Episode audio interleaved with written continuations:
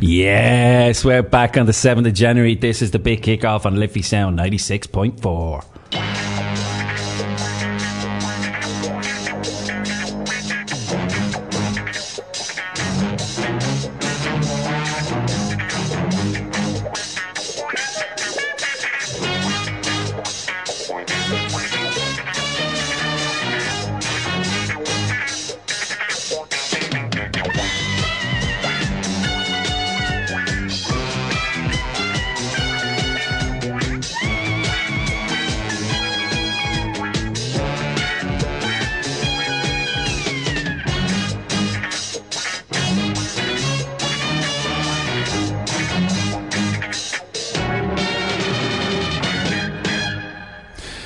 Everybody, welcome back as I'm dropping pens and everything else all over the place here. Nice and relaxed and breathe. Good morning. Happy New Year. Happy New Year. Yeah. new Year, New Year, Shannon, yeah? Uh, but maybe, we'll see. Well, maybe after uh, the phone call in a few minutes. um, yeah, it's the 7th of January. We're back. We've had a good uh, couple of weeks. It actually felt like a bit of a break. yeah, no, it was good. I know Good- good to technically we were in Christmas Eve and New Year's Eve, but we all know what happened. Yeah, it was pre-records, obviously. So, yeah, no, it's good to be back, and uh, we're going to have a, a phone call in a few minutes. straight after this song. So we'll play the song, and So uh, get your runners on, it's a bit- get your sweatbands on. We're going to get you ready and going and hitting the roads while I'm having me donut. okay. so who have we got coming up? Chasing. Oh, we're just going to go straight straight to a song, are we? No, but who's coming up in two minutes just so so because people are going to be beside themselves. Chris, uh, uh, Chris Dunne's personal trainer is going to come on, Our very own Mr. Motivair. and he's going to talk about how you can. A lot. Of, you can see a lot of people drop out Yeah, of fitness, yeah. gyms, and all that sort of stuff by the end of Sure, January. even the pats at seven o'clock at night now are jammed with everyone out and about. And come So- February, they're gone. Maybe how how to maintain that, how to keep it going without Exactly. without being ridiculous. Come on. Okay, talk to me, Jason Abbey.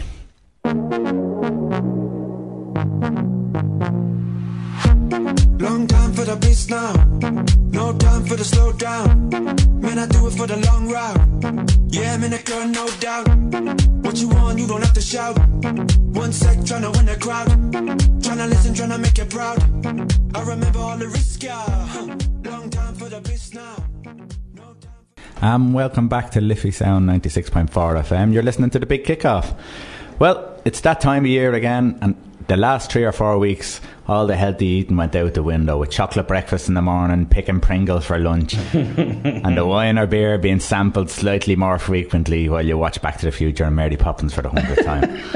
Joining us on the line is personal trainer Chris Dunne to guide us on the right path to getting back to your own shape again. Chris, welcome to the big kickoff. Thanks, Roy. Uh, How are you doing?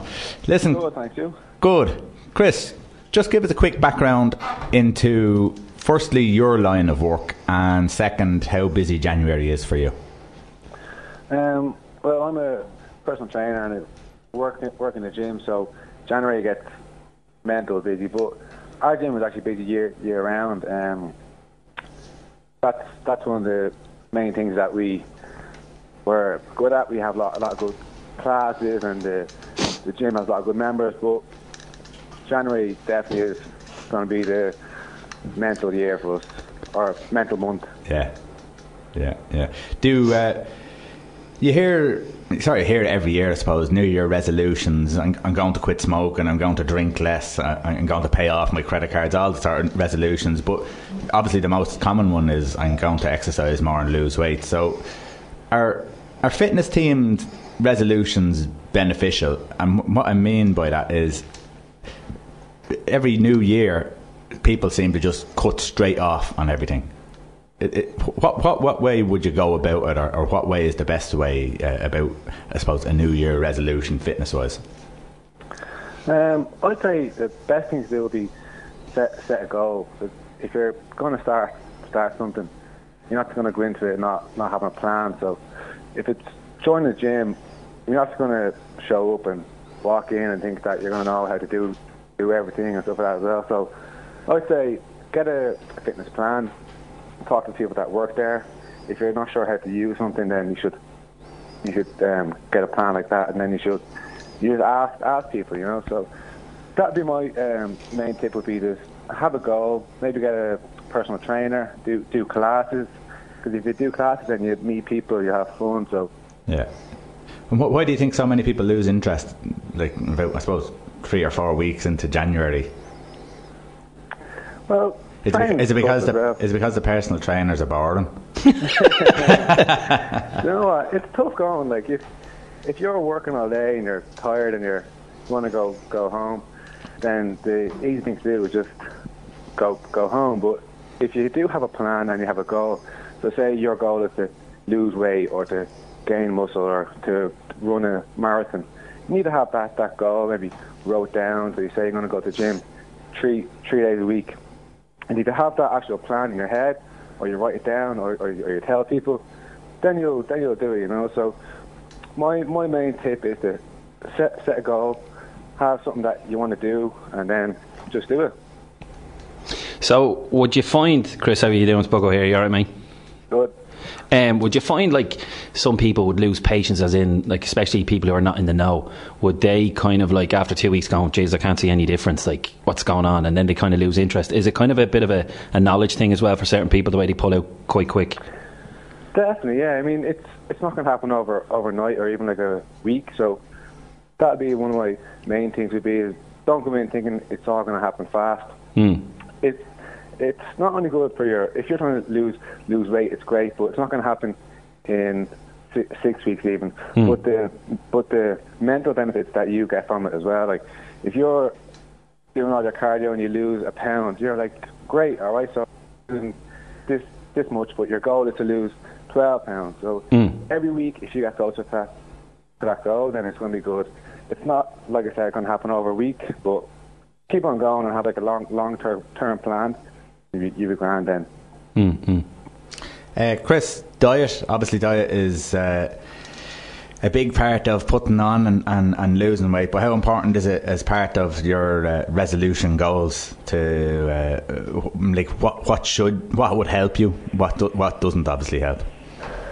Well, definitely. I, I, I always say that you'll never out, out train a bad, bad diet. So you could run 24 hours a day, but if you're, if you're eating crap food, if you're eating crisps, chocolate, drinking fizzy drinks, you're never going to lose that weight or you're never going to get, get into that shape that, that you want. So Yeah, diet plays, plays, plays a big um, factor into it. If you're trying to lose weight, you you want to be burning more calories than you're than you're taking in. So if you're taking in three three thousand calories a day, well then to lose weight you want to be burning more than three three thousand. Yeah, And yeah. then the goes for a lot of people who want to gain muscle. Hear people talking about bulking and cutting weight. Well, if you want to bulk up and put on muscle, you're gonna have to take in more calories than you're than you're burning as well. So. yeah, yeah. You see a lot of people who who will go on to uh, protein shakes and, and stuff like that without actually really knowing how to use them. What, what, what way do you uh, guide people with those? Yeah, protein shakes can be good, but I'd only recommend someone start taking protein shakes if their diet is already on point. So if you're if you're not really already eating your your good um, proteins, your fats, and your carbs, if you're just if you're just taking a protein shake every now now and then, you're just adding in extra extra calories. So Yeah. protein is really good for building muscle, and especially if we're working out hard, there's BCAAs and all these shakes that help your muscle not feel as sore and stuff like that. But if you look at protein, it's just basically like having a chicken breast. So it's going to just add in maybe 25 grams of protein into your diet. Yeah. Um, but I usually don't recommend protein shakes to people at, at the start unless they get their diet on, on track as well. Okay.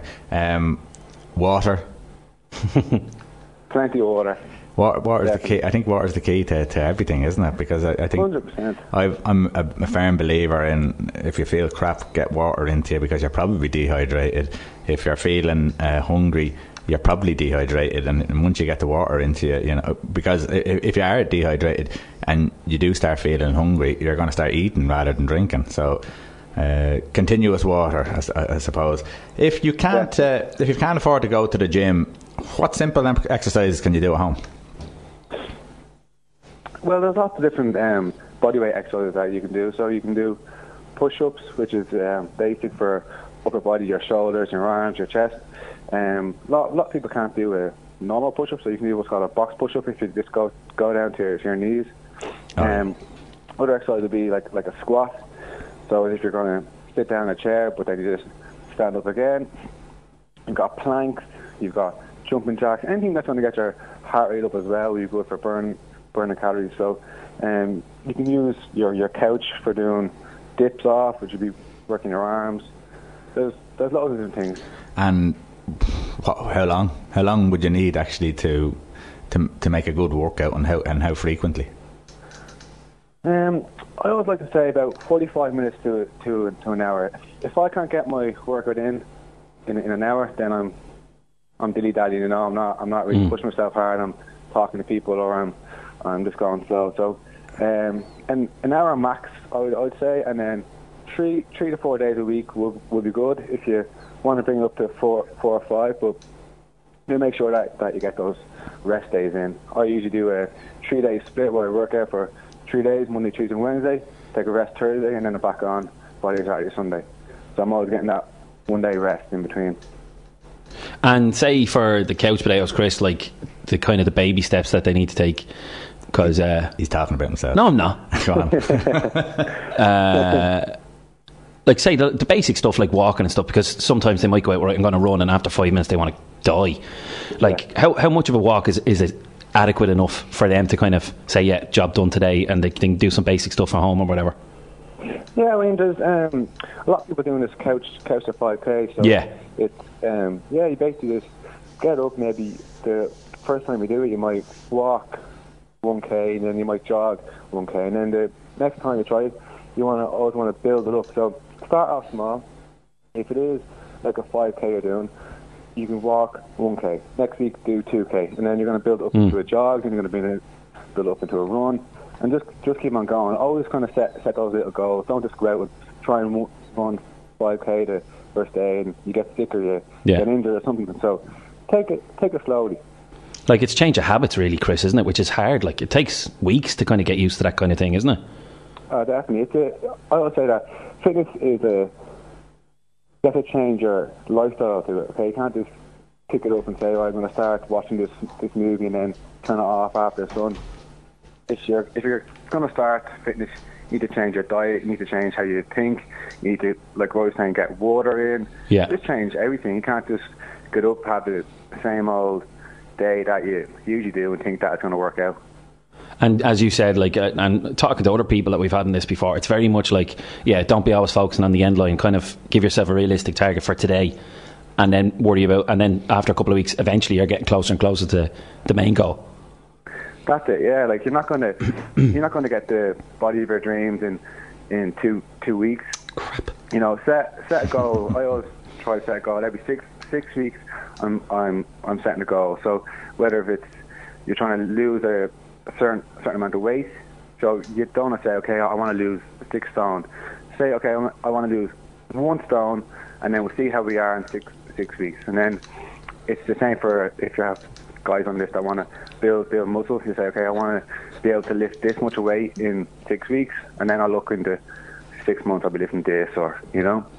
So, Shannon's laughing here because he thinks you're talking about me. Shit. six, six stone. Yeah. I was like, six down. Hey, it's not far off. Anyway, I'm sitting here ready to go. Motivate me. Get me out on the road. Get me out there doing something. What, what would you do? Earn your crust.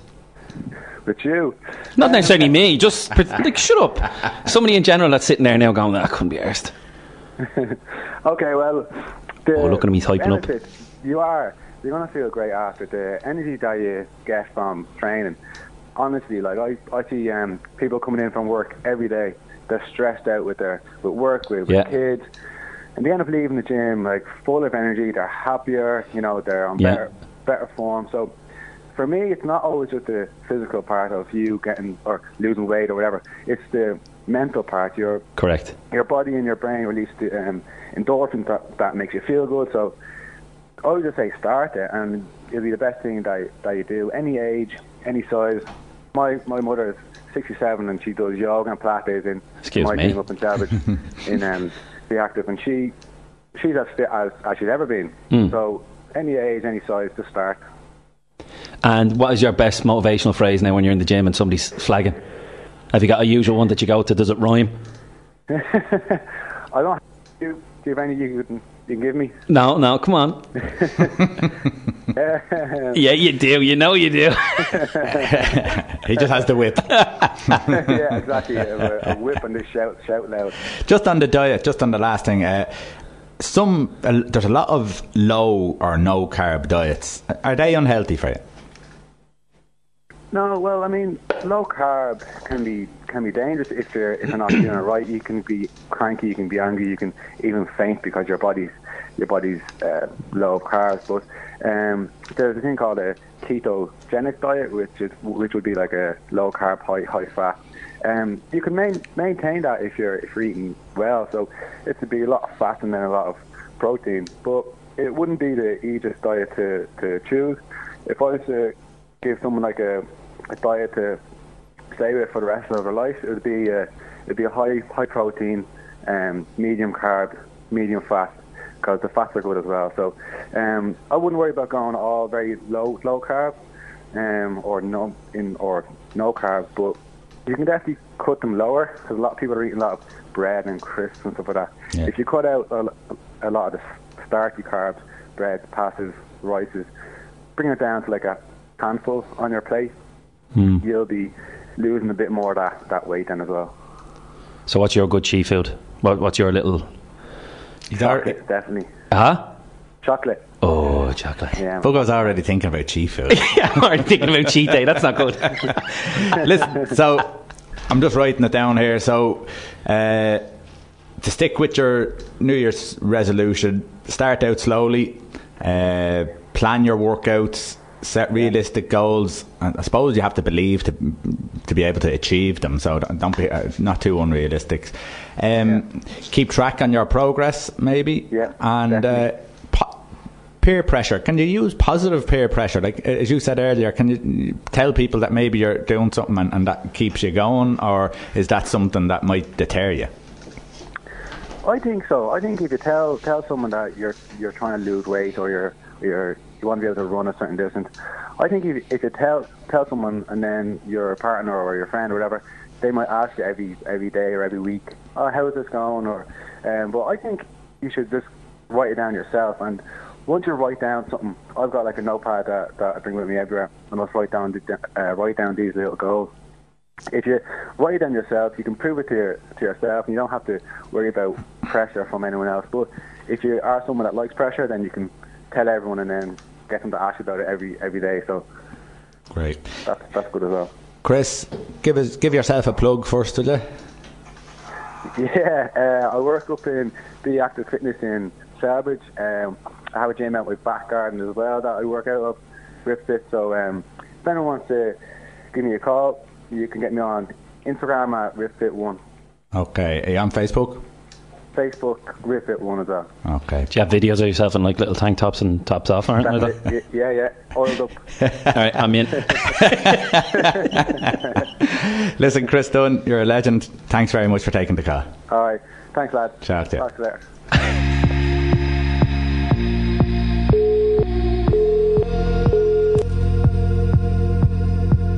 Got ready for the night in. She's heading for the lights. She sees the vision going. Cupping line after line. See how she looks like trouble. See how she dances and she sips a Coca-Cola. Hello, welcome back. We're just finished our downer here after Chris motivated me to, to get off the couch.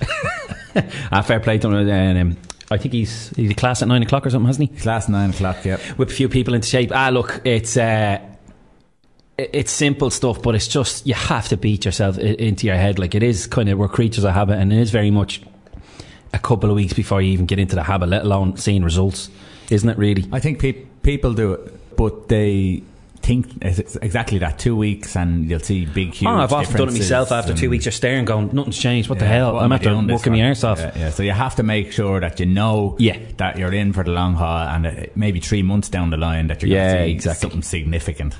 Now, big news. You can't not start, and it's uh, it's Liverpool and the January transfer window absolutely blown it out of the water. Uh, Phil Coutinho pretty much done and dusted, 142 million. Um, I think 105 is going up front, and then further down the line, Southam- bonuses. Southampton must be absolutely good. They could have got that 140 million. Yeah, but it's hilarious. uh, I, I, somebody sent it on to me earlier on. Uh, here, here are the different. Um, it's like a, an Anfield parody one, and it's like uh, they're after Goretzka, they're after this, they're after this, and they're after this player.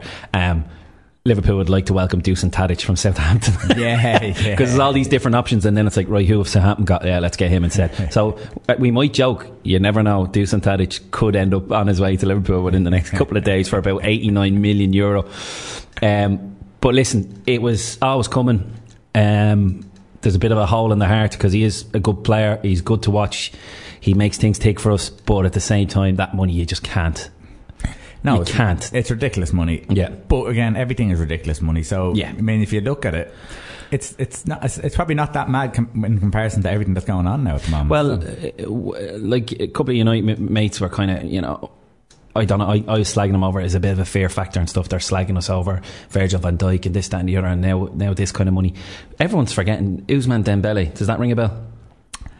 Mm, for And just just his Went name, Barcelona. like his name should ring a bell. Went and, Barcelona. and- yeah, and it Yeah. actually doesn't with a lot of people. Yeah. But because he's injured, he went for 130 odd million. An 18 year old kid from Borussia Dortmund. That was a panic buy because obviously he couldn't get Coutinho. Like it's there everywhere. Neymar, Mbappe, 160.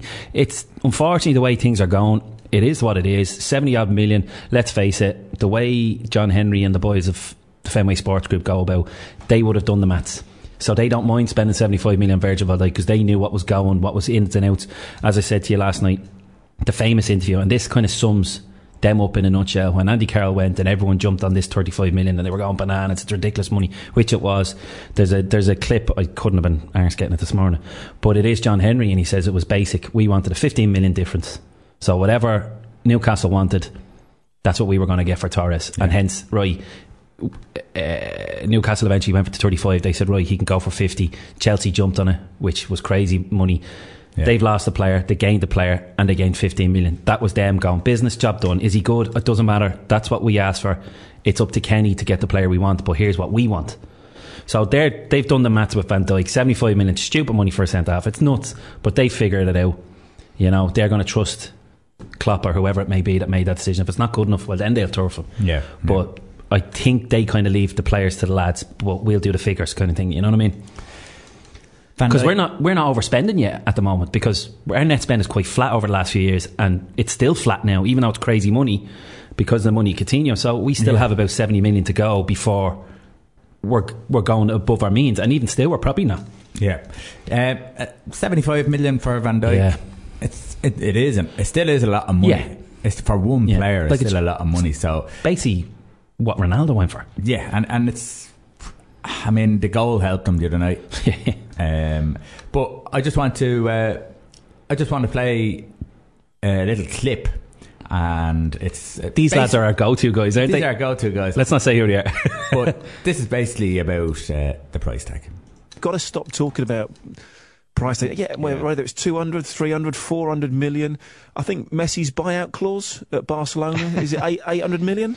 Is it something like that? It's ridiculous. Yeah. Some, sooner or later, someone's going to pay it, hmm. and it, that, that's just that's just how it is. The, the fees now, because of the, the the amount of money that's available, are irrelevant. Is he a good player? You know, if he plays four or five seasons, does he improve them as a team? Does he make them better? Yes, simple as that. You've got to pay what you've got to pay. There's nothing you can do about that. In a nutshell, So that's basically it. So is he going to improve Liverpool Football Club? in theory, he should. If he if he brings his Southampton and even Celtic form, yes, he should. Compared to what we've there, like I've looked a little bit more at it the last couple of weeks or the last couple of months about Liverpool because I was very much up until the start of the season going. I think it's our style of play. I think Maldini and Baresi would still concede fifty goals. That was my original opinion, but now the more I really look at it, it's kind of it's the individual mistakes. If you look at our goals that we concede, it's not necessarily down to the fact that we're wide open. And we're, it, it's stupid mistakes. Like Arsenal was the prime example. So in control in the Emirates. It was incredible how easy it was for us. And then Joe Gomez, shocking. Hmm. Absolutely shocking. No one in front of him. Sanchez is behind him. He looked at him. Simple cross about head height. Joe Gomez is centre half, by the way. He takes two or three steps back for no reason. Instead of attacking the ball and clearing it, Sanchez gets in in front of him, doesn't even have to jump. Sanchez is much smaller and just taps it in. Yeah. And then two seconds later, Mignolet has holes in his hands, and all of a sudden it's two all. Game is changed. Arsenal should be winning, and it, that's not down to how Liverpool necessarily play. It's down to simple mistakes. Lovren with some of his mistakes uh, over the over the, the famous one with Harry Kane just got too close and tried to get ahead of him. You know, would Van Dijk do that? Not necessarily. Well, so see, this is what it comes down to. Fo- football, especially defending, comes Yeah. down to decision making. yeah, So, can you make the right decision at the right time Yeah. in the right place? yeah. Um, I, I just want to go, go on to another clip, and this is the other side of football punditry. This is the balance. This is what it's about. No, he's not worth it at all. Southampton could have named any price they wanted because they knew Liverpool were absolutely desperate for a centre half, and Southampton have got a, a hell of a deal there. He's a good player, yes, but for seventy-five million pound, no. We've been saying it for a number of years now that transfer fees have, have gone through the the roof, and this one I think is taking it to another level. As I said, I think he's a he's a decent central defender, a good central defender, but for seventy-five million pound, no, no way. They had to do something because at the rate they were going, they probably wouldn't get in the uh, in the top four. Signing Van Dijk now, it's given them such a, a, a better chance of doing that. But it's a hell of a lot of money, seventy-five million. So that's the other side. Yeah. Focus on the money or don't focus Yeah. on the money. I think still that comes down to is he going to improve the team? And I personally think he's going to improve Yeah. the team. Yeah.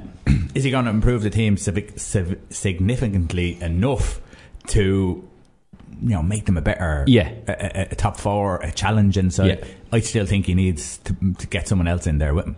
Yeah. Oh, without a shadow of a doubt, I think we definitely need a, a top addition in the back line and Goalkeeper. and goalkeeper.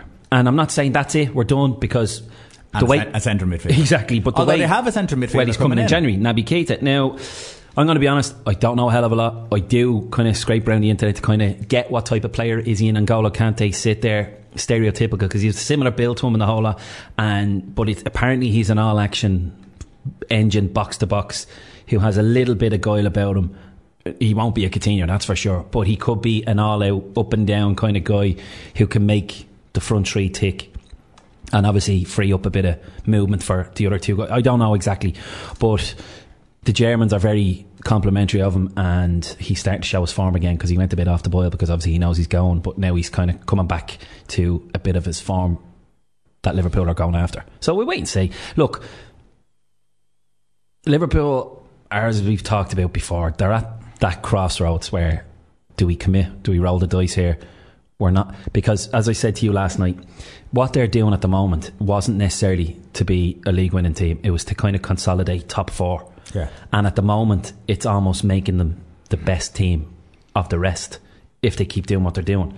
But they've kind of jumped. They are spending a bit of money now. Oh, they would do? I mean, that's 75 million for him.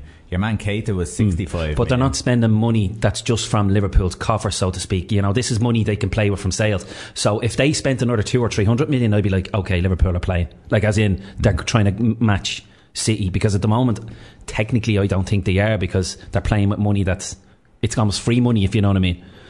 But if they went in the summer and spent two and three hundred million, like real big dollars, you're kind of going, all right, Liverpool are going for it here. Yeah. It's all out, and the pressure's on Klopp to kind of not just get Champions League to bloody win the thing. Is there. This is just something that we wanted to talk about. Martin Tyler. Ah, yeah. Now, tell me if, if, if this is right or wrong. Now- is there is there something with The, the, the bit of the story behind this is it's it's kind of common knowledge. Allegedly, he's a United fan, and he's very excited when United score goals. And you know, this is the pettiness and social media. Because I'm going to come to social media in a minute, and I think that's what's causing the stir about the Mersey Derby on Friday night. But allegedly he's a bit of a United fan. And I always remember the goal that Martial scored and he was proper excited about it. And even I got a bit riled up going, oh, typical mank. But it's because of what you read and you build yourself up going, actually, United fan. But allegedly, what is the background? He wasn't too excited when Liverpool scored? or Well, what is this it? is this is Play the clip first. I think we played a clip. This is But Van social media are not happy anyway. Scoring the, the other night, and so Martin, This is Martin Tyler's commentary. Martin Tyler's commentary. on his debut. Mike Still, and in it goes, and Van Dijk gets it. No one's remembering the earlier miss now. And Liverpool lead again.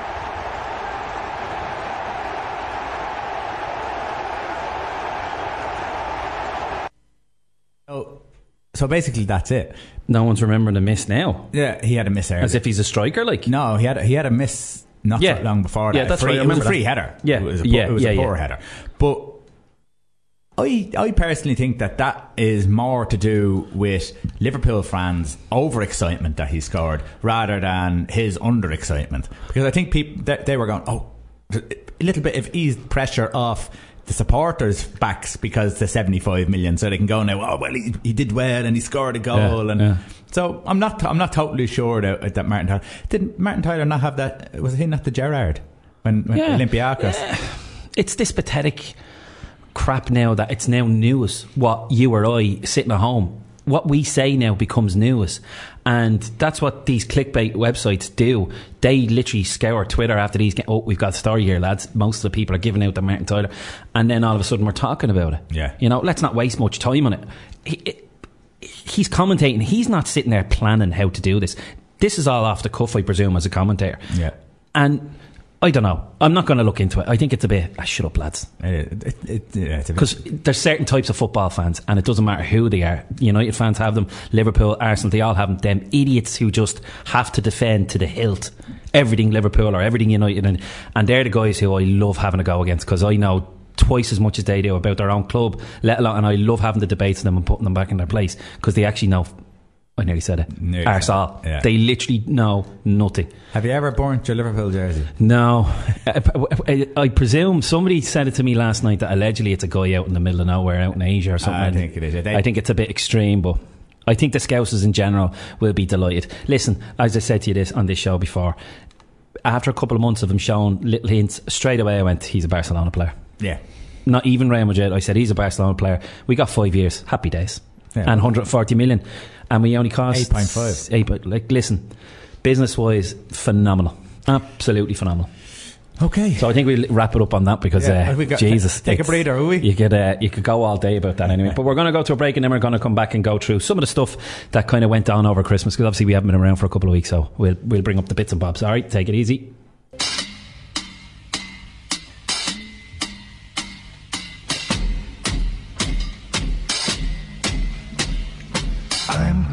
Mad about saffron. Uh, Saffron's mad about me. I'm just mad about saffron. She's just mad about me. They call me mellow yellow,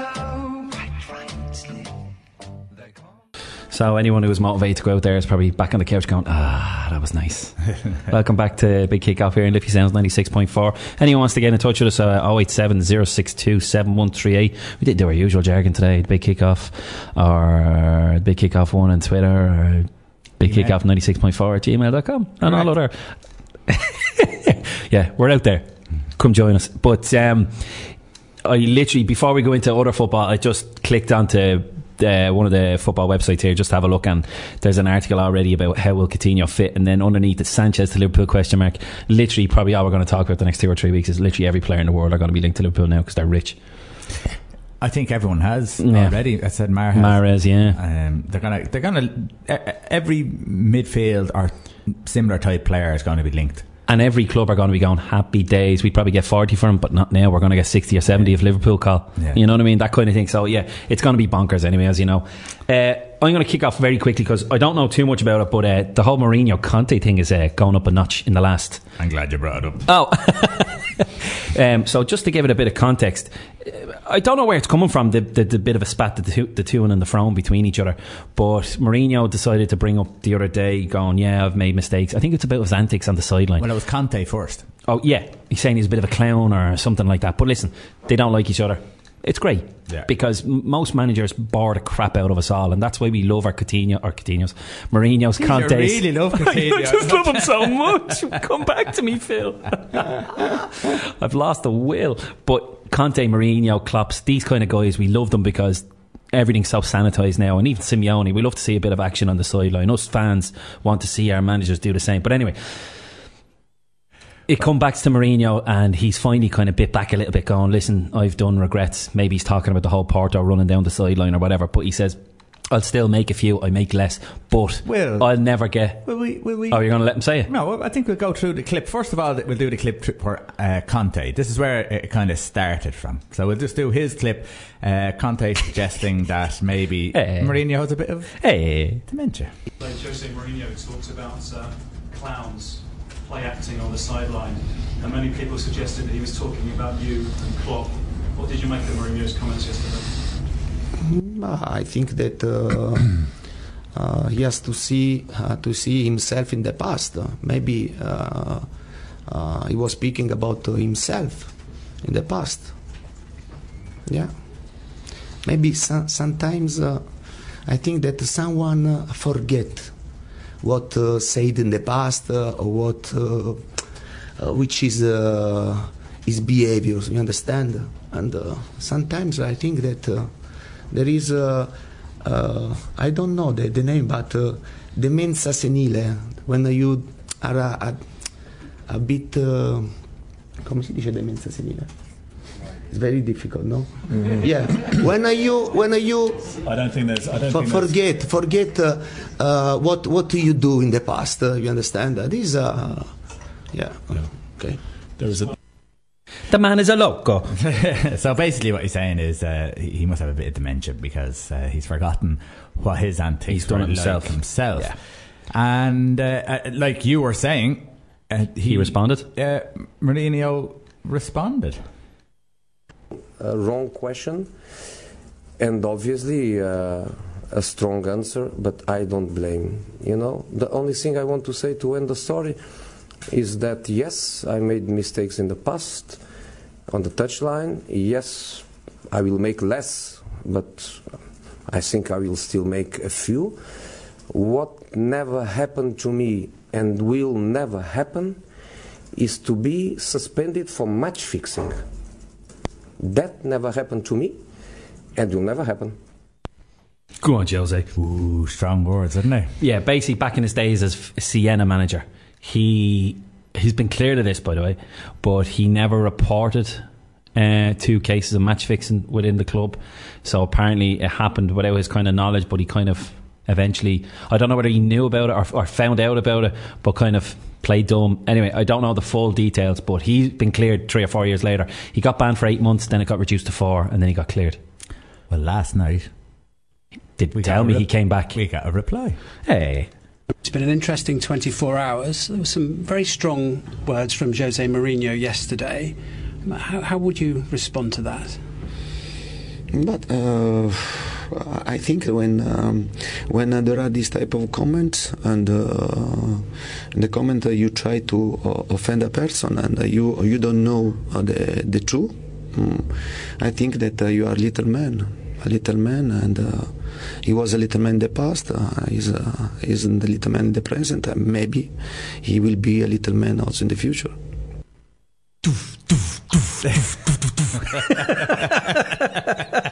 The drama. I love it. Jose, the little man. I love it. Uh, so there you go. So that's.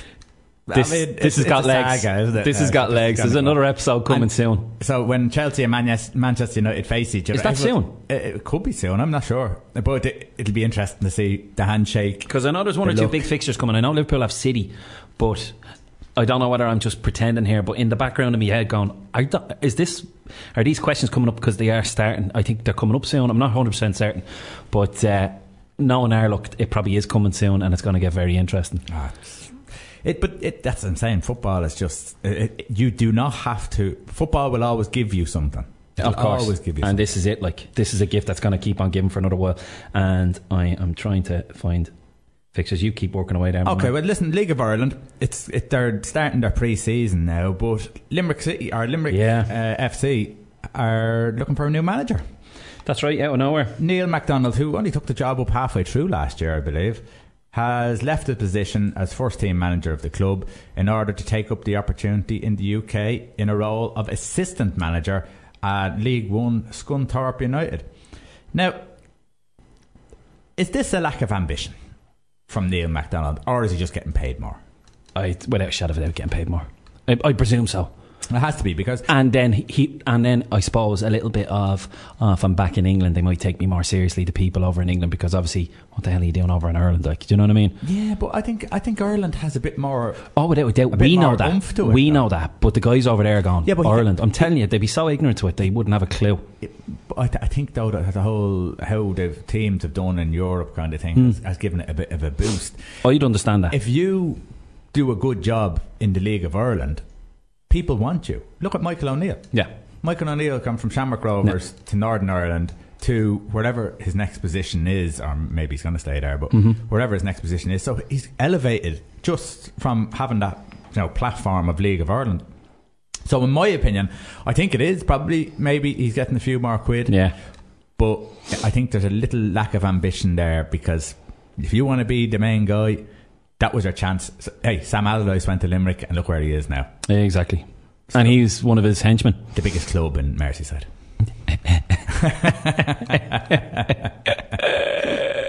Yeah, yeah. Enjoy yourself. I'm going to bring that up. Actually, uh, we were talking about social media and what's it's reared up. This whole oh Firmino and Holgate allegedly it's racism. That's come from nowhere other than Mason Holgate is black. Let's not mess about. He reacted, and social media have kind of gone, oh, oh. Yeah, they don't know. There's he no- must have said something. Now I checked one or two. They're not exactly that reputable, but uh, they had a few. Um, now one word I definitely know. He said he said the p word, and the p word is. Uh, if anyone watches Narcos, they know what the p word is. it's a Spanish word that literally means about seventy-five different things. If you read the Okay. yeah, I think you can probably guess what it is. But anyway, allegedly, maybe that's why he heard and kind of he's watches his Narcos box sets and freaked out.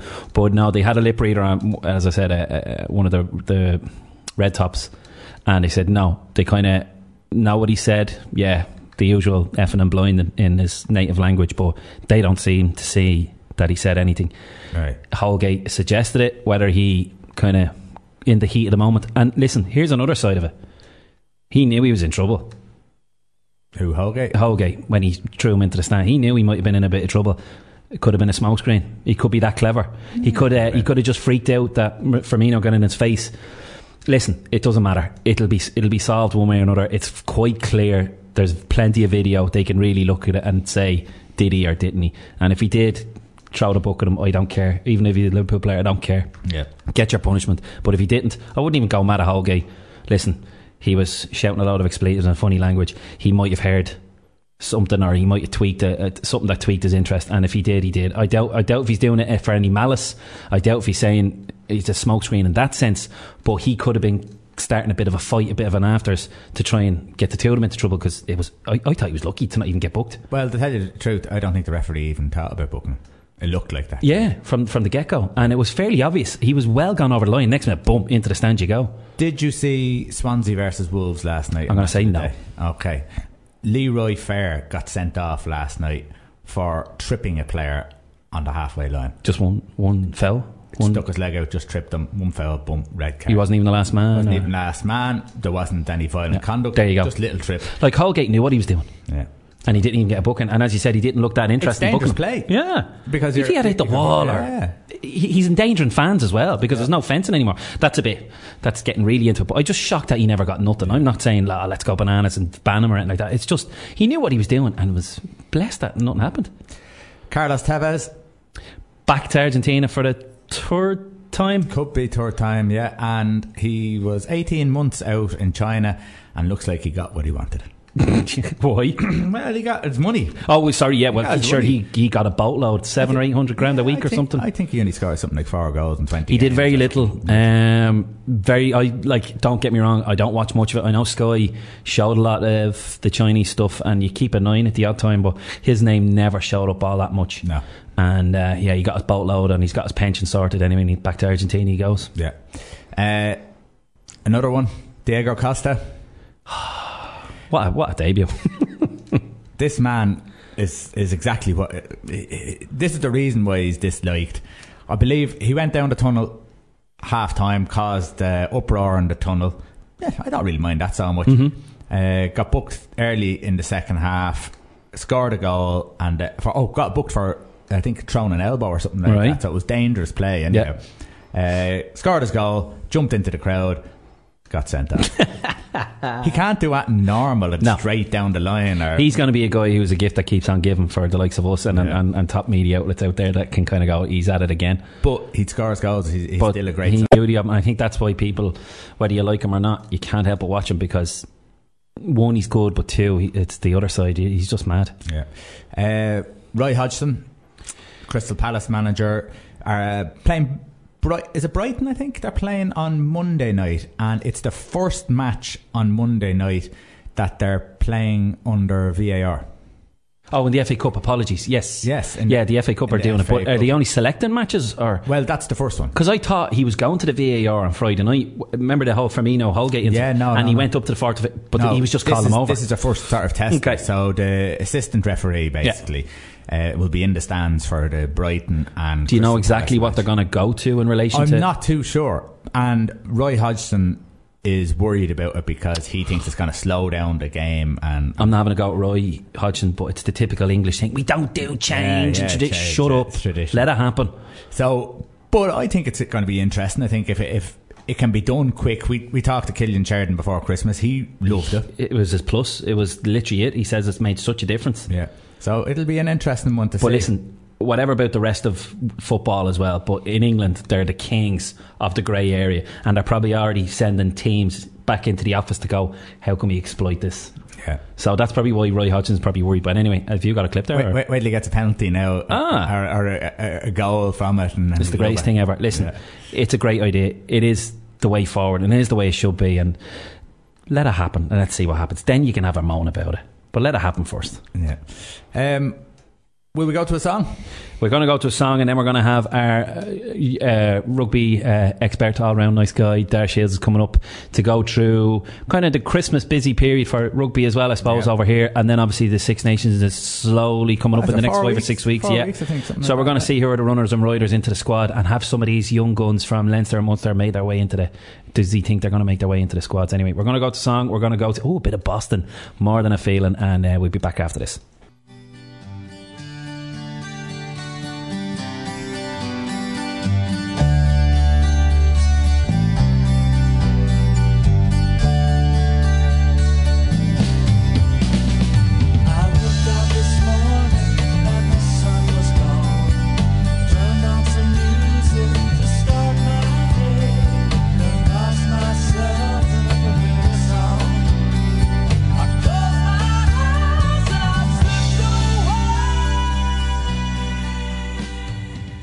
Nice little headbanger there, yeah? Uh, yes. Big kickoff 96.4 Liffey Sound.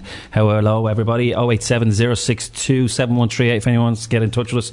We have Darren Shiels, our lifelong uh, uh, rugby expert here to pick brains because me and Dar- uh, Roy, especially in the last couple of weeks, know absolutely nothing.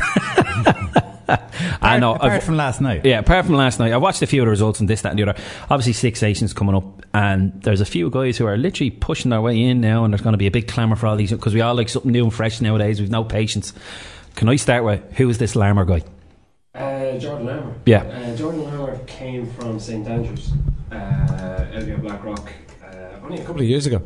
Um, himself and Andrew Porter would have been on the same team, so they're both in around the same age. Porter is the tight head prop that came on as a sub Yeah. last night as well. Absolute beast of a young fella. Yeah. Um, Larmour play kind of made his name last year with the under 20 Ireland squad. Um, absolutely ripped it up against a f- hotly tipped French team and was burning people left, right, and centre. And that was while he was a year younger than the rest of the under 20s. Okay. He'd kind of come up a year So that gave us more attention. Exactly, exactly. Like he technically he could be playing under 20s again this year. Yeah. But with a bit of luck, he'll probably be more in and around the Six Nations squad. I can't see him making the squad because I still think he's a bit young. Yeah. But he is. Schmidt's a clever guy. He be He did the same with Carbery. Yeah. Like Larmour's already been down to Carton House when they do the thing. They'll, they'll do that when they spot someone with that talent. Yeah. That you look, we'll get you in. We'll get you to know the systems, know the calls, get you into that kind of setup, and see what we expect of you, and then we'll move you on. And then it means then if we do need to bring you in, yeah. you're up and running. And it means then there's no kind of, oh, you're throwing him in at the deep end thing. He's been given as good a an intro into it as possible. And then you know, should so get a chance to probably maybe not make the squads, but at the same time it'll be one of the replacements of injuries and bits and bobs. He's Yeah. that is he that close I, to the squad? I'd, I'd say he's that close. I'd say if, if there are a couple of injuries, um, obviously Kearney's going to be in there. Um, like who would he? Whose position is he up against? Really? he'd be going fullback for the same as Kearney, basically. yeah. So Uh, obviously Kearney would still be the go-to guy then. Exactly. Right. Uh, and Kearney did all right the last game he played. Um, there over the Christmas, he was given the rest there last Mm, night. mm. Um, they, mo- I can't see them trying him as a wing. He has played wing before. Uh, I couldn't see them sticking him on the wing because there are plenty of options there already. You have Mhm. Big st- uh, Jacob Stockdale, who played against uh, Leinster last night for Ulster. Uh, McFadden had a blinding game last night. He made he made over 150 yards or something with the ball. Um, Geez, are we going NFL now? Or on this yeah, area? yeah. No, but they were showing meters carried. Um, Ah, right. He was three times the second best player, Right. who I think was Larmour. Right. Um, but it's just Larmour has that thing, you know. He scored you, the first try last night. he did. He got two. He got the first one. So we- we'll, we'll just show the first try. He's now beaten 60 defenders this season across the two competitions. Charles Piutau, James Tracy, um, taken by Jack Conan. Jamie Heaslip fighting his way back after back surgery. And here is James Tracy, one start for Ireland, six caps for him now. And now Ross Byrne, Ferguson, Bannon coming off the wing. Oh, there is the snappy rhythm from Jordan Larmour again. He simply has got that mesmerising footwork that defences do not seem to be able to deal with. I just can't. I just can't. I just can't control my feet. Nice little side step in there. My nice knees wince every time I see him step people. I just kind of, if I tried that now, one kneecap will go one direction, one will go the other, and I, I just drop in the middle. It is phenomenal the way you can change direction at top speed. If you get even better one than that was the one against Munster um, on Stevens' day.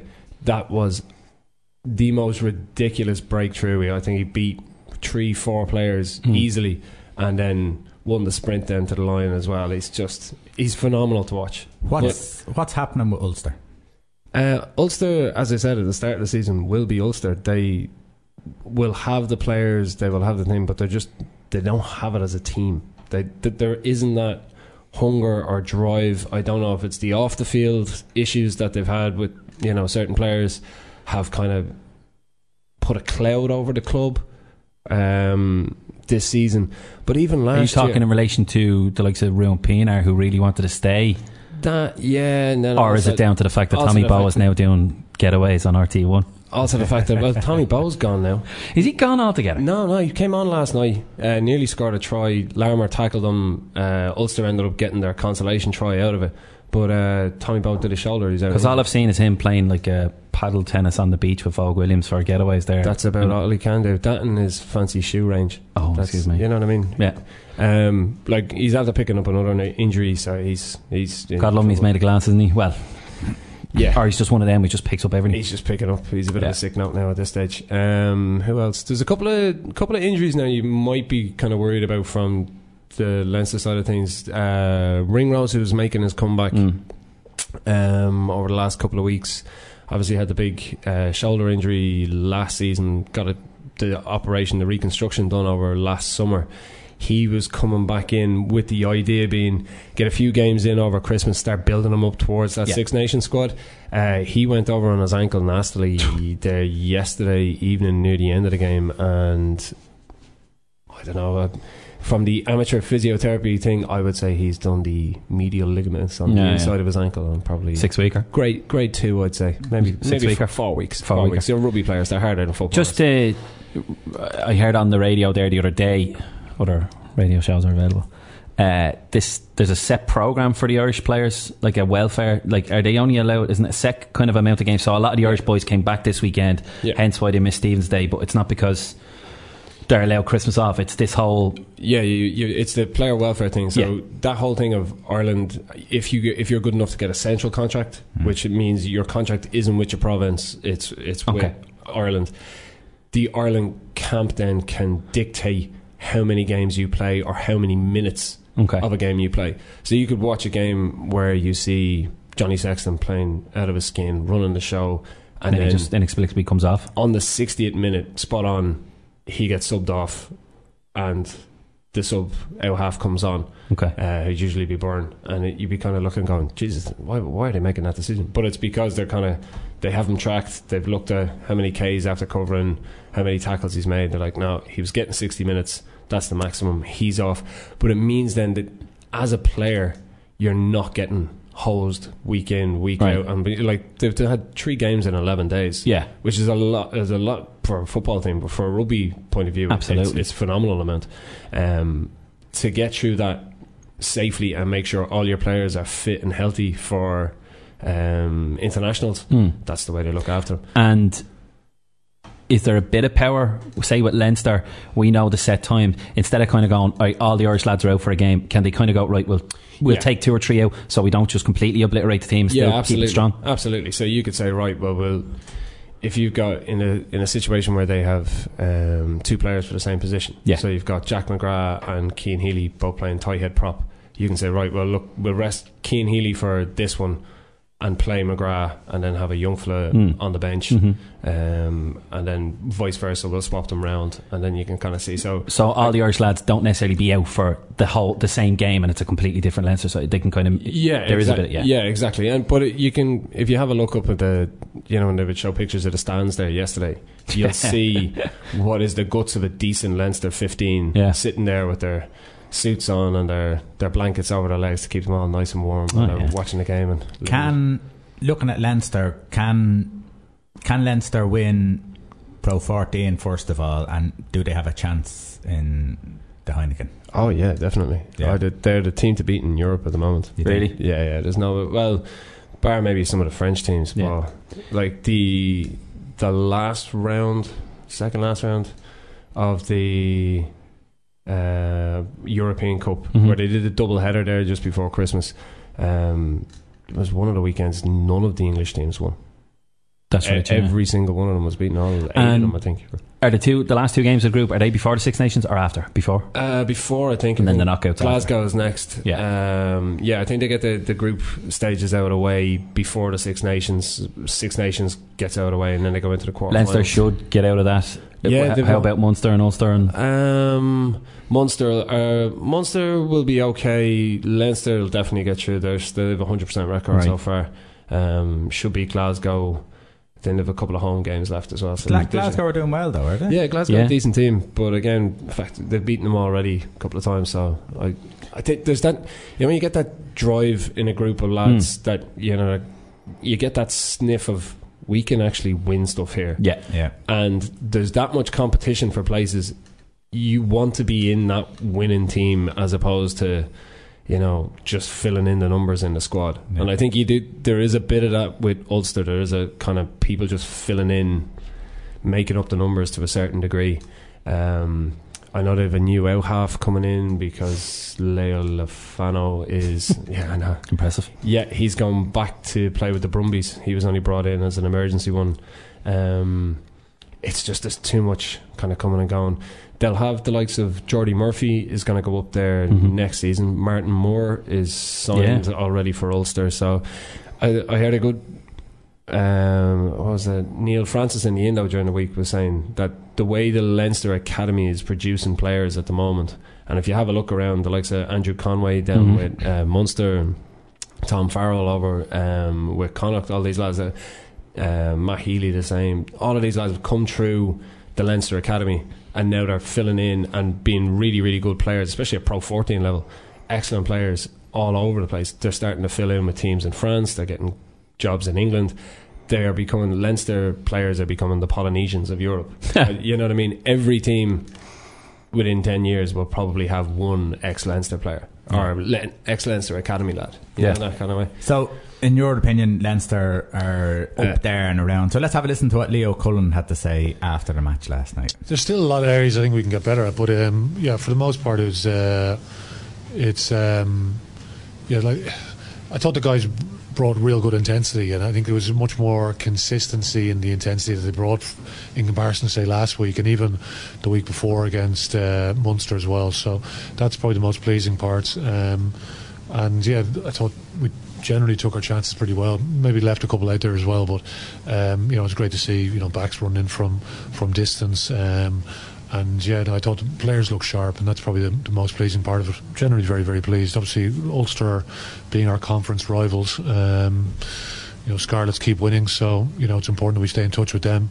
Um, but yeah, it's uh, no, it's pleasing. Gives the squad a lot of confidence before we head into two massive weeks now in Europe again. Yeah, it is important. Yeah, that you try and manage the group. Um, you know, off the back of a five days. So Gary's done his ankle. So again, I'll just we'll see how bad that is. Um, but it is. It's it does take its toll. So it is important. I think they're able to chop and change your teams. Um, you know, which is challenging because you know you're very, very competitive t- fixtures that you're up against. Um, we came off the back of two very physical games against Exeter and you know into three in the pros. So yeah, we're delighted to get the get the wins um, that we got. Um, but yeah, it's important that we at least we have an eight day turnaround now, and guys can get a couple of days, and we can uh, prepare well next week and hopefully deliver a good performance. Um, you know, fantastic crowds we've had here the last couple of weeks. So again, you know, it all makes a difference. Um, thought it was great atmosphere today, and hopefully get another big crowd now against Glasgow. So, Leo Cullen, how do you think he's done since he stepped in? Um, I was only talking about this last night. I think one of the, the best signing that uh, Leinster have made in the last two years was getting Stuart Lancaster in, the former Mm, England yeah. coach. He was a guy who had tried to change the mentality and the setup of and the attitude of English international players, and everybody thought it was brilliant. They'd gone past that. Um, those incidents that they had over the World Cup in Yeah. uh, in New Zealand, where lads were getting a bit unruly in bars and pubs and this, that, and the other, and he tried to change that attitude, and he was only picking lads on merit and good behaviour and good discipline and all that kind of stuff, and everybody backed him until he didn't get the results, and then he was turfed out on his ear and absolutely vilified. Um, he's gone. He didn't look like he was going to go anywhere with it because nobody wanted to touch him in England. He's come over here, doesn't have to do any media. Yeah. is in as a defensive coach, but he's now down as a senior coach. Mhm. He's doing a huge amount of the work with them. And he is a phenomenal coach. Like he does a huge amount now with schools coaches as well, because he's a former teacher himself. So he'll go into Donnybrook, have the stand full of school teachers, school Mhm. coaches, and he'll do open sessions to show this is how we do it at Leinster. Yeah. And you guys can do that, you know, from your under 13s, under 14s, all the way up to your senior teams. Mhm. And it's just everybody's getting better. And Plus, it's potentially helping them as well. If they're doing that at 13 years old, all of a sudden you kind of have a little bit of, a Leinster mix coming into it. Yeah. You were only talking Clever. about Larmour So- earlier. so- like how many So lads the answer to my question is he's doing nothing. Stuart Lancaster's doing it all. yeah, yeah. But um, like that, it's like it's all about the team you have around you. That's it. Okay, listen. uh, Munster and Connacht played last night. How did that play out, and uh, what were your thoughts on? Um, I, again, probably a good sign from Connacht that they have international players that can be rested.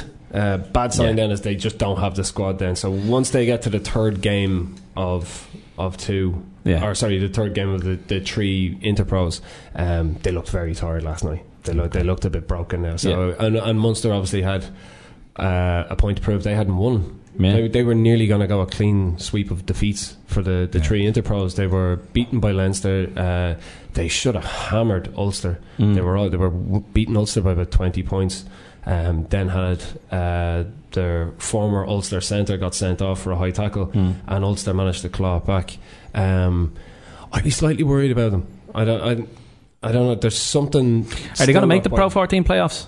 They're on the bubble, aren't they? A little bit. They'll make it. They will. Yeah, I, I, I think I think they'll come good near the end of the season. Will um, the Southern Ulster- Kings Ulster- make it? y- The South African side. I hope so.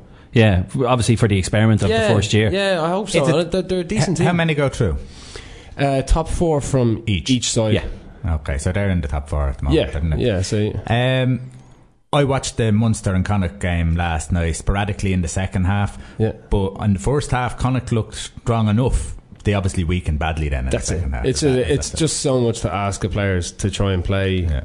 that many games, and for the lads, you could see there were lads get that were rested.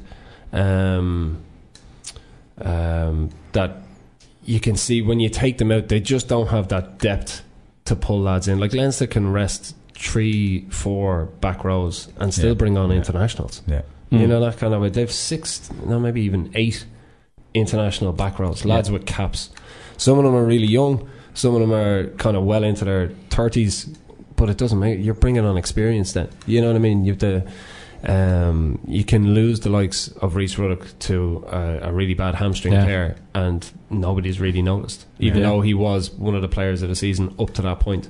Um, James Tracy, who'd been starting hooker for Leinster, um, looked like he might have broken a wrist or a thumb or something yesterday. So the, that that will be felt because they're already missing. Um, Ah, the South African hooker, I can't remember his name now. Um, he's out with a back injury at the moment, so it kind of leaves Cronin and then you're dipping into uh, the likes of Byrne, the former Clongowes guy, who's uh, very, very young as well. Yeah. So you're dipping into kind of lads who are either final year academy or just first year of the professional contract.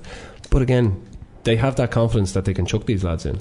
Connacht can it, it was did they have their moment in the sun and and that's it or rebuild again? Can they rebuild again? Yeah, no, I think they can. I think they can. I think they're getting better. I think, I think they're more as, as you've seen it. They're more open to taking players in now. Yeah. You know that kind of way. They, they've they've got guys in. They need a ten, Hmm. in my opinion. They did. Um, uh, Carty that's there at the moment. I don't think is of the standard of ten that you need to be able to push on Hmm. as a team. Um, his kicking ratio isn't brilliant.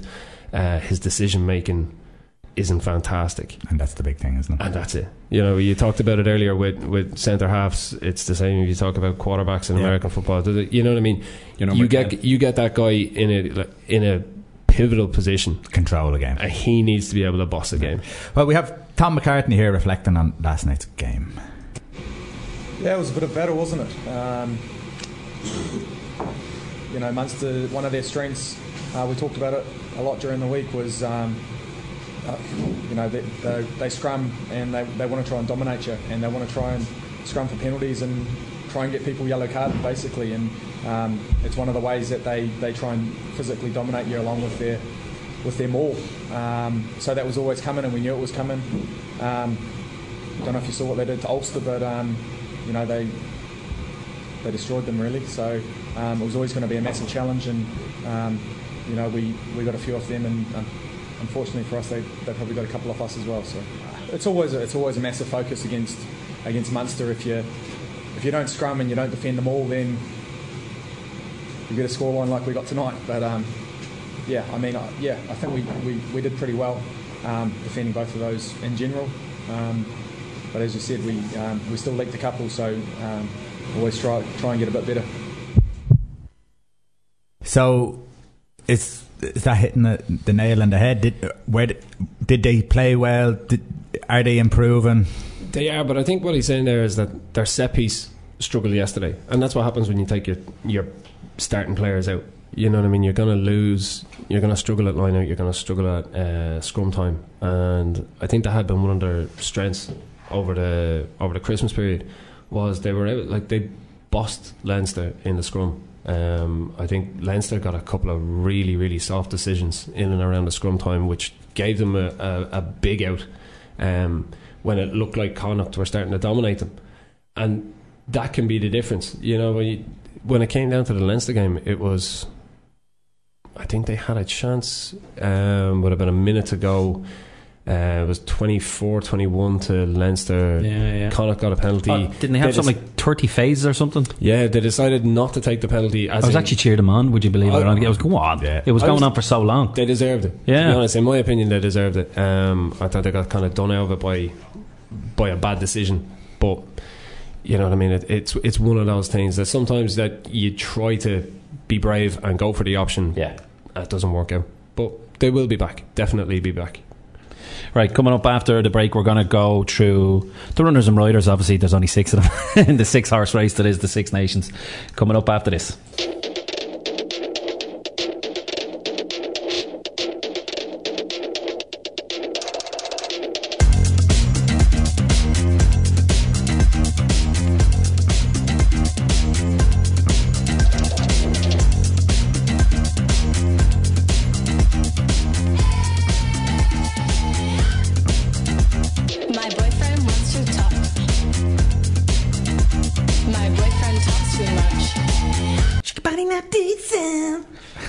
Tune, wasn't it? That was Confidence Man with Boyfriend. Dear friend. Anyway, Six Nations.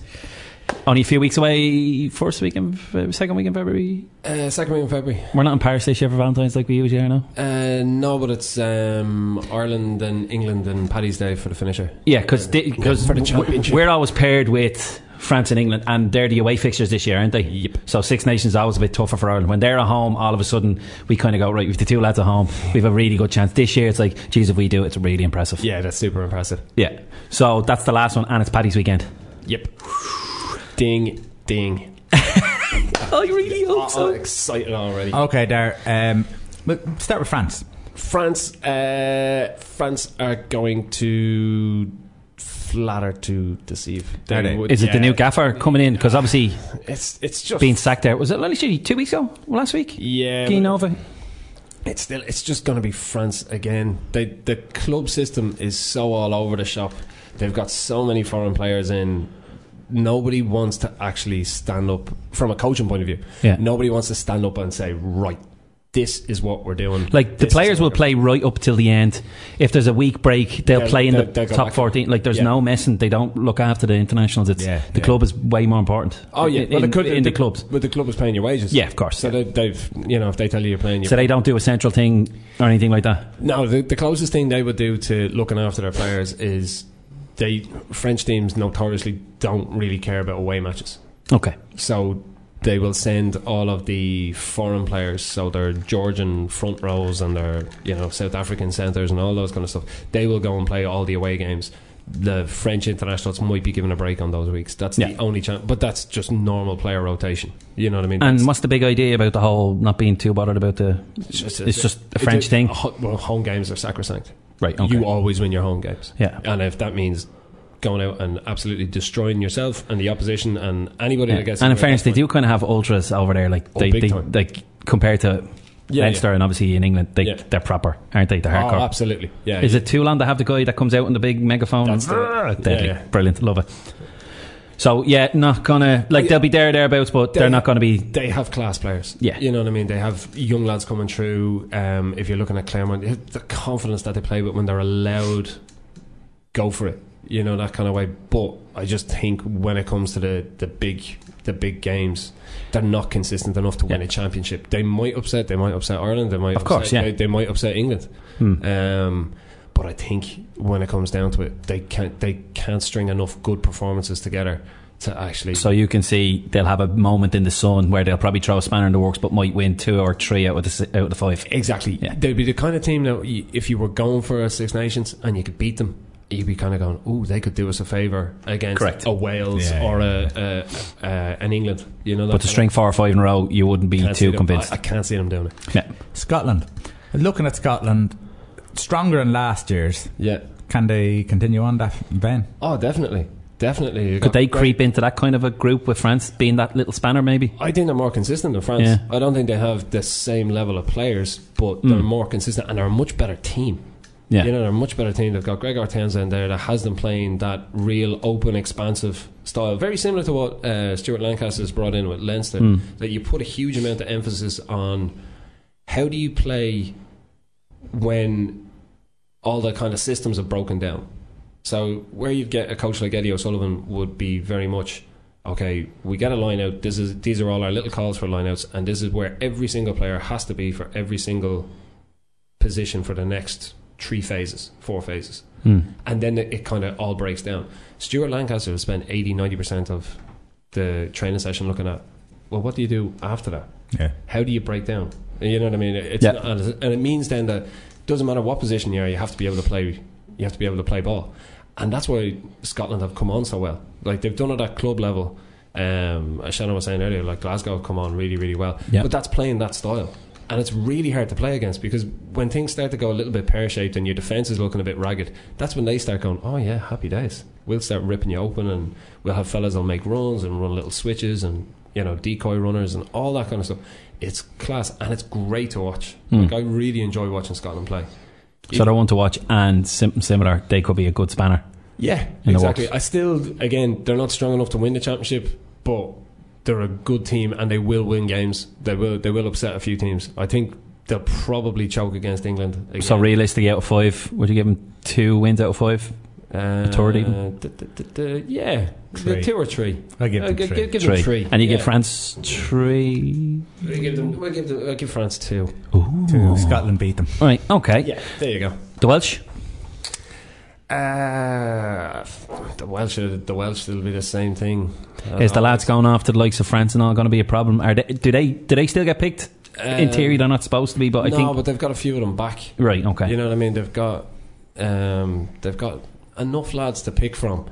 Um, but I'd be kind of worried about. You look at the likes of are they a bit tired? Is, is there not as much coming that's- through? that's what I was like they're say. still great players, but they're a bit tired. They're a bit on the unfortunately on the wrong side of the hill. Yeah, like if you watched the game yesterday between uh, Ospreys and the Cardiff Blues, Hmm. um, both teams are struggling. Uh, Ospreys, by winning yesterday, they nearly threw the game away, but by winning yesterday, got themselves off the bottom of Conference A. That's Jesus, how bad yeah, yeah, yeah, yeah. And if you look through their team, and like when you get, you hear the commentators talking about, and they're kind of going, They're oh, Lions players, let alone Welsh they- players. That's it. They have a stack of Lions players. Yeah. You know what I mean? And it, they should be grabbing games by the scruff of the neck and just destroying teams. Mm, mm. You know what I mean? They've got really good backs. They've got you know well experienced international wingers. They've got a really good ten. They've got Alun Wyn Jones. They've Yeah. got Tipuric. They've got all of these Yeah. guys, and you're kind of looking, and they, they are struggling, man. But are they are they the type of team that kind of go up a gear when they put on the Welsh They're- Dragon, though, yeah, aren't they? I think they are. I think they are, and I think that kind of experience when those lads put the effort in. Yeah. Not saying that they're not putting the effort in. Yeah, when yeah. It, when it, when But they do goes seem to find yeah. another gear. When that goes up another gear when they're playing international, they can grind out results. So two. I'd say two. Would they get a second win? Like, I think we're presuming it, we haven't even got to Italy yet, but I presume, yeah, Yeah, Italy are gonna struggle this yeah. year. But two, you reckon they'll get two, Yeah. three wins? It's hard to do three of Scotland. I know the they're maths not- again. nah, so you're going to go doing for two again? Yeah, I'm gonna go two. They'll beat somebody. Beat Ireland. They always, they're, our- they're our team. they always do us. They, We have them at home though. Yeah, but we are that team for them that right for fancy because. Yeah, they yeah. kind of mirror something like England or England, but they kind of always go, yeah, if we beat Ireland, we're doing all right because they were sick of us us beating them for a while. Italy, Conor O'Shea is still there. Italian. Italian rugby has has it progressed? Um, not as much as you would have wanted it to. Hmm. Um, I think the decision to keep the two teams um, and not meld them together uh, or amalgamate them together it has kind of cost them a little bit, but that was due to the, the setup of the new Pro 14 that you'd have the two South yeah. African teams come in. Um, I think that there's a lot of work gone in there. I I still think that they're a work in progress. They're, they're going to need another three years Another wave. to kind of see what happens and see what lads are coming through.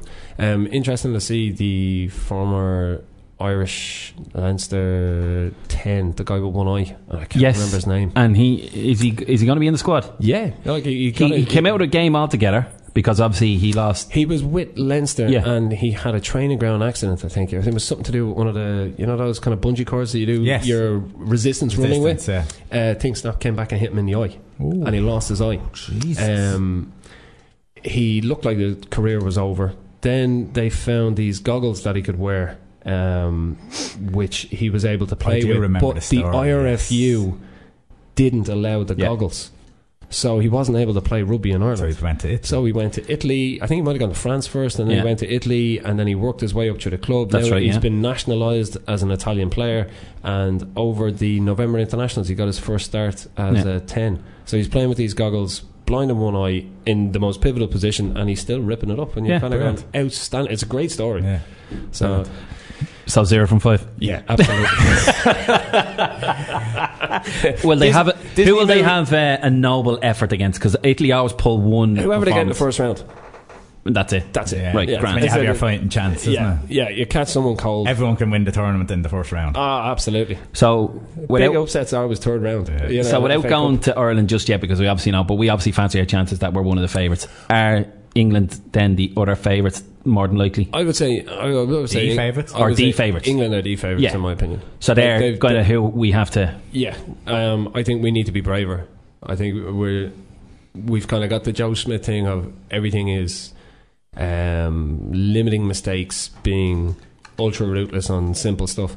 I think the players are there that we could just open up a bit more, Okay. have a go, Kind of surprise England even to an extent. Exactly. You know what I mean? I think England have that real. I don't know what way you could describe it. Bar English confidence. Mm. Thanks And to of course- Eddie Jones in there. But Eddie Jones is instilling that in him. He's got that brilliant Aus- Aussie ignorant, uh, ignorance, um, arrogance. That, in fairness, he's got it back in the English side because in England we're in their pomp in the late nineties, and Johnson, all they had it as well in spades, and now it looks like they have it back. in Somebody needs to. What do you do when you see a bear? You punch him straight in the face. Like you know, Ireland need to do that almost. That's exactly it. And uh, oh, jeez, I'm getting pumped. Come on, Paddy's weekend as well. Jeez. Give us a because we talked a lot about Irish rugby in the the provinces there, but give us a, a, a quick rundown on the Irish team, how they will play, maybe how they should play, and what their chances are. Uh, how they will play will be big hitting forwards up front, um, quick recycle of the ball, and then eventually wear teams down. You won't see a huge amount of scores in the first 20 minutes of games. You'll see a big kind of push on for scores in the 20 minutes leading up to half time, and then hopefully we'll kind of push on a bit more in the second half than we had been doing the last Six Nations. Uh, last Six Nations, if we hadn't really scored, if we weren't winning by half time, we, were, we would struggle. Right. And even then, you'd see teams kind of clawing back against us. Um, like that, I'd just like to see them have a bit more of a cut and kind of have a little go. I would like to see, I definitely think best centre partnership we have at the moment is Henshaw and Bundee Aki. Um, I think Conway from that's down in Munster at the Mm. moment definitely deserves a shot. I think him and Earls on the wings would be. You've got two proper finishers there, um, and then it's kind of having a look to see who else steps up. Then um, forward selection could be interesting. Could, you could end up with a huge amount of uh, that Leinster pack uh, kind of up and running. I think England are going to be missing Maro Itoje for Massive. um, a, a big chunk of Hmm. the Six Nations, if not all of it. He picked up a bad injury there a few weeks ago. And one of them usually does something stupid over the next few weeks and gets banned for six weeks or something. Like hopefully, Yeah, somebody will do an the- out yeah, or something. Yeah, some- hopefully it's Courtney Lawes. Um, Yeah. I- hopefully Dylan Hartley does nothing and stays in there because he's he is their second best hooker. Yet he, Correct, yeah. He starts uh, Over because he's George? captain. Yeah, Yeah. Uh, so hopefully he starts and uh, gives us a bit of a start. So game. put to the test. Would you plumb for Ireland? Um, Well, gi- gi- give us your give us I- your, I would say give if- us your from sixth to first. Yeah, from sixth to first. So we go. Um, da, da, da, da, da, da, let's go. Italy sixth, obviously. Italy. I'm gonna. I, He's gonna my go head Wales. Says. gonna go my, Wales. oh, my head head says it, it'll be Scotland, France, Ooh. Wales, Wales, Stuart. Ireland, England. Uh, Cut him off. I, it, if I was to go the other way, the the heart says. Uh, Doesn't matter, doesn't matter what the heart says. yeah, the heart says. This is the one that doesn't put the money on it. Uh, yeah, uh, this is the one that usually cries at the end of week one, but the whole thing goes down to Swanee. Uh, Italy at the bottom, uh, then France, then Wales, then Scotland, then England, then Ireland. Yeah. So that's your heart, which means absolutely nothing. The And it's on tape now, so we can play it in about two So months' there time she- ago. There she Full is. of it. I'm There recording all permutations, so we can just play whichever one back. 'cause So no one England to win the Six Nations. Okay, after a break.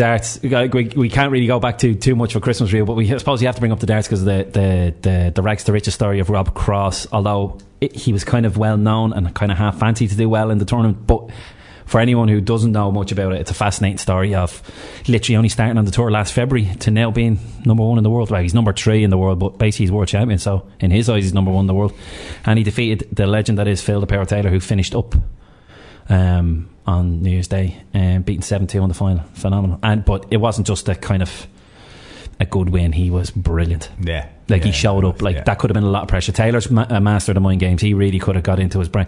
The guy just zoned him out and did his own game, and if anything, just improved as the as the final. I was on. looking at Taylor throughout the tournament, and I think I don't think Taylor was.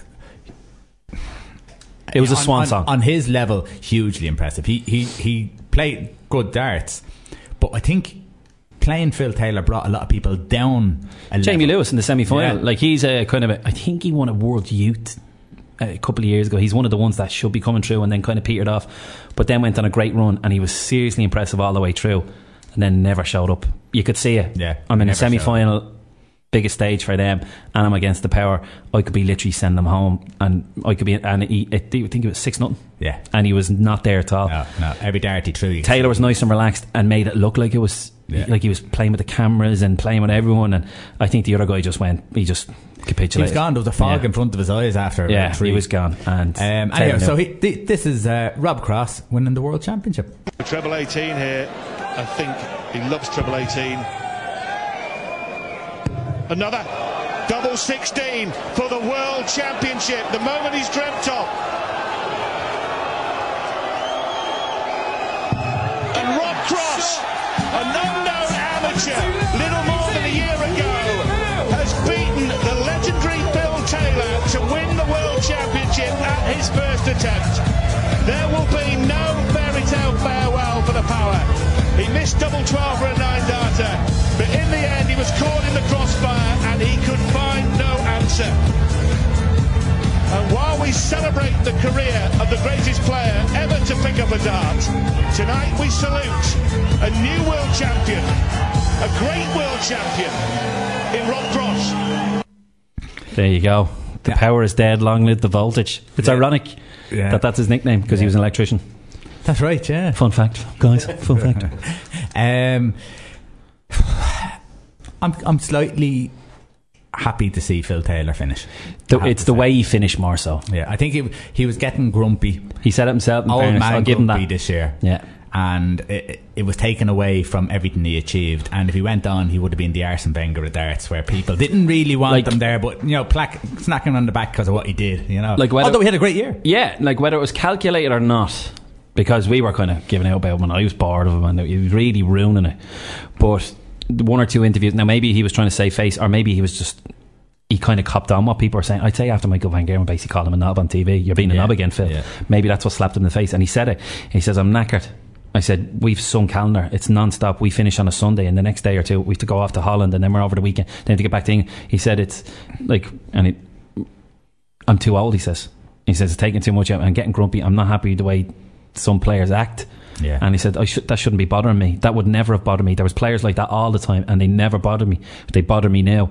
So he's kind of admitting to some of what he was doing, but it did unfortunately take away from his last hurrah, so to speak. But Rob Cross, to finish off, two years ago was basically in bed, and his uncle Robert came up and got him out of bed and said, "Come on, UK Open qualifier this morning. Come on, you're going. I'm not interested. No, let's go." Managed to qualify, got to the fifth round. Was knocked out by Michael Van Gerwen. That gave him a bit of a, an impetus to kind of go, ah, we'll give it one more crack. Went on to the Challenge Tour, topped the order of merit, got his proper pro card last February, and went from there. And he was number 20 before the tournament started. Right. So he obviously was in good form. Yeah. He won one televised event and he won three or four of the weekend events. Right. So it's not a massive shock that he kind of went far, but just how convincing he was. Is he an heir to the throne? Uh, he's definitely. If he shows that level of consistency, he's definitely going to be in the mix. See, at the moment, it's up to Van Gerwen. Really, I think Van Gerwen's the closest that you could ever get to try and challenge what Taylor's done, but he'll never get there. Hmm. I don't think 16, 17 titles. It's too competitive. Like Taylor was irresistible, but he was a little lucky that no one was really close to him. But a lot of these lads, I'm not saying they're better than Taylor, harder now, though. but they're as good as each other, if you know what I mean. Yeah, like Anderson is a quality player. Ta-. Taylor had he was leagues ahead of everyone. Back He always seemed to get one pretender for a year or two, and then they disappear, and then another guy'd come. Yeah. Well, these guys, there's four or five of them that should easily be around for ten, and Cross could be one of them. Okay, the Premier League lineup: Michael Van Gerwen, Peter Wright, Rob Cross, Gary Anderson, Daryl Gurney, uh, Mensur Suljovic, uh, Van Barneveld, Michael Smith, Gerwyn Price, and Simon Whitlock. It'll be an interesting uh, Premier League this year. Yeah, a few of the big boys are gone for obvious reasons. Adrian Um, Lewis, what do we know? What's going on? He's slipping down the rankings. He's, I think he's in the twenties, and he got knocked out in the first round. I've heard that uh, going to these tournaments that he's been found an awful lot now, allegedly found an awful lot out the night before. So uh, he might. be Unfortunately, he could be one of them guys. Yeah, he, so maybe the first round will kick him back into knockout. Yeah, I might give him the slap in the face. And Premier League is decent money for these guys, as far as I know. If you get in that, that's a nice wedge, and it's not part of the order mirror, but it's it's big bucks. You get a good few grand every week, and then of course the the big money. But listen. The Premier League actually starts in the 3Arena in first week in February, and then it goes. I think they're hitting Germany this year for the first time. They're obviously in Holland, I think, twice this year instead of four. So it's starting to get around Europe a little bit. We'll keep an eye on. it. Obviously, Derry's Darragh Gurney, super chin himself, uh, is going to be in it. So we'll wait and see. Plenty more to come over the next few weeks. Darren, thank you very, very much for coming Pleasure in today. as always, lads. Thank you very much to Chris Dunne. I'm about to go out now for a 10k run. in me mind. Breakfast rolls in your spare boys, yeah? Starts in the mind, starts in the mind. but uh, listen, enjoy the rest of your Sunday. Enjoy any of the FA Cup or whatever else you're going to get up to. And uh, yeah, just keep on running. Bye now.